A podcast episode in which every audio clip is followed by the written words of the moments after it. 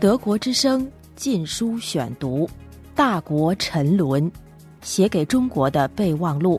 作者刘晓波，由台湾允晨出版社出版发行。第二卷，中共已经脑死亡。第四章，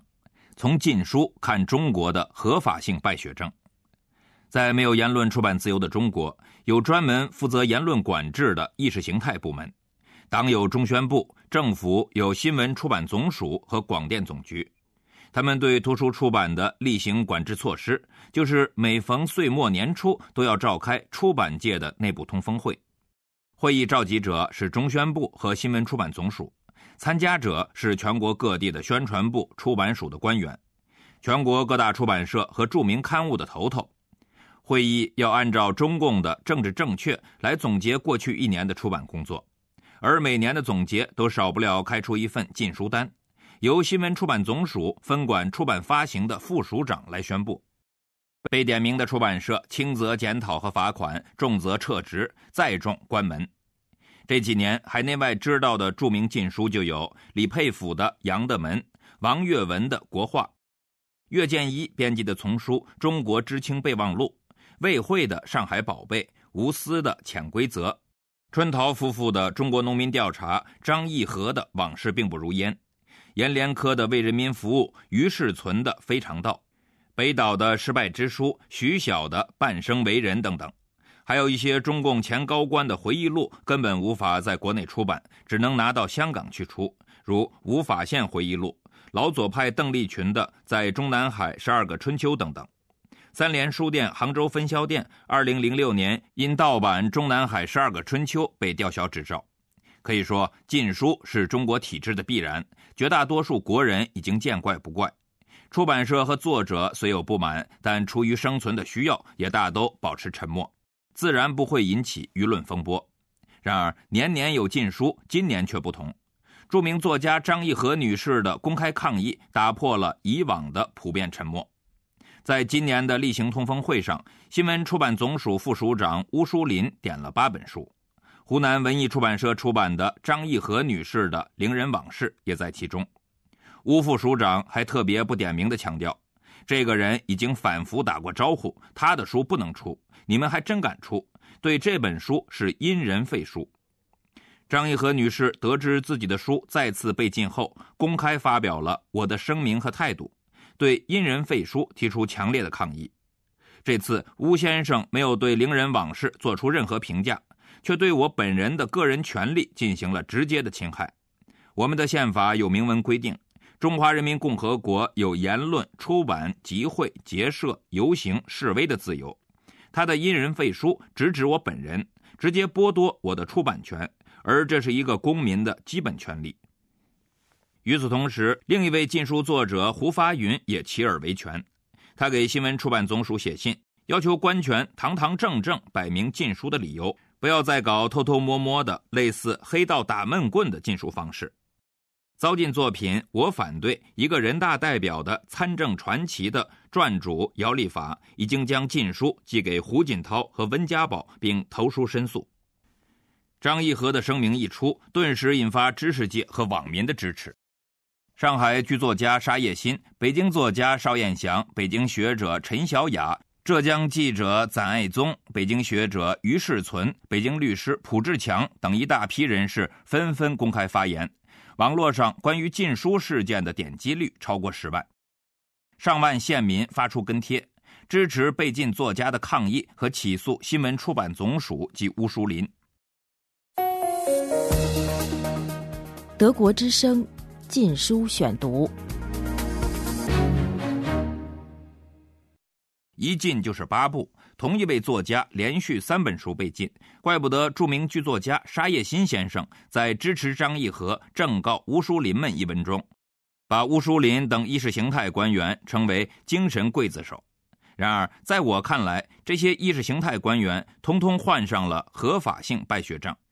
霸道是霸道，但因于法无据、与理相悖，只能霸道的浅薄而怯弱，理不直，气不壮。说他们浅薄，乃因他们的权力狂妄。面对利益分化和价值多元的现实，面对道义在民间和民间评价标准日益独立的时代，他们仍然固步自封，总以为自己大权在握就可以为所欲为。他们践踏基本人权的恶行就可以通行无阻，而被整肃的无权者只能忍气吞声。然而，他们恰恰被权力傲慢蒙住了双眼，看不到民间社会的巨大变化，还以为中国仍然停留知识人任由摆布的毛时代。他们在严重的高估了权力的威慑力的同时，也低估了知识分子捍卫个人自由的决心和勇气。他们在严重的高估了封杀效力的同时，也低估了互联网时代民意表达的难以封杀。说他们怯懦，源于禁书没有任何法律的道义的依据，所以堂堂政府机构却不敢公开禁书，而只能玩弄幕后的黑箱操作。禁书令不敢拿到媒体上公开，只能以内部的通风会宣读、电话打招呼、口头传达的形式进行，还不许录音，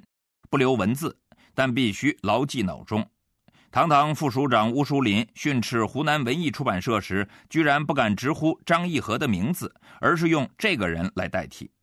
多可怜的官僚，一面耍威风，一面说黑话，权再大也是不敢见光的黑社会。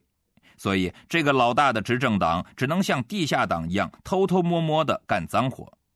更怯懦的是，当这种黑社会式官权遭遇无权者的公开反抗，官僚们大都是缩头乌龟，从来不敢公开回应那些公开挑战官权的良知。去年的冰点事件，中宣部和团中央的官员不敢回应李大同和卢月刚的公开挑战。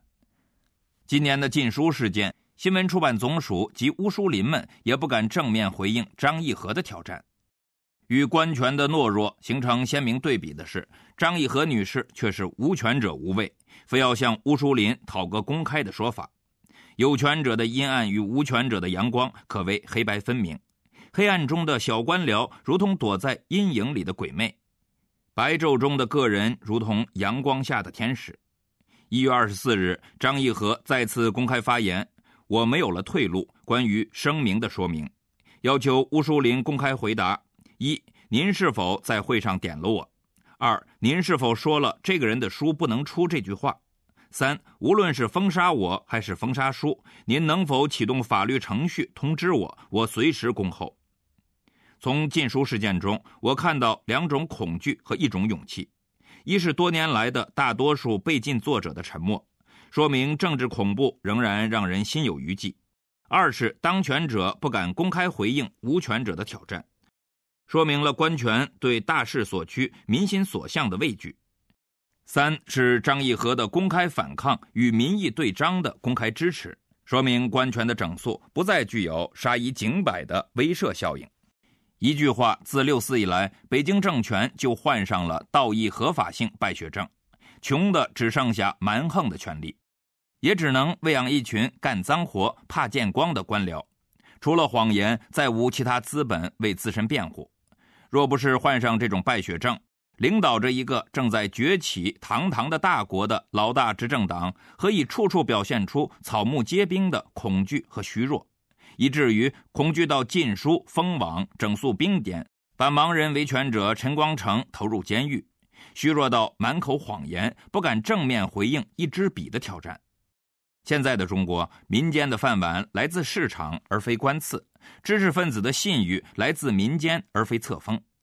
所以官权在变，变得越来越缺乏道义自信。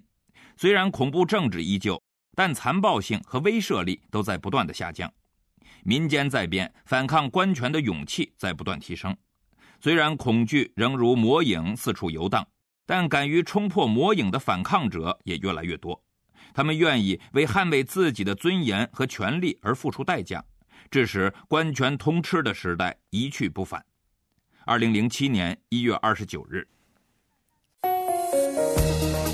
德国之声禁书选读《大国沉沦》，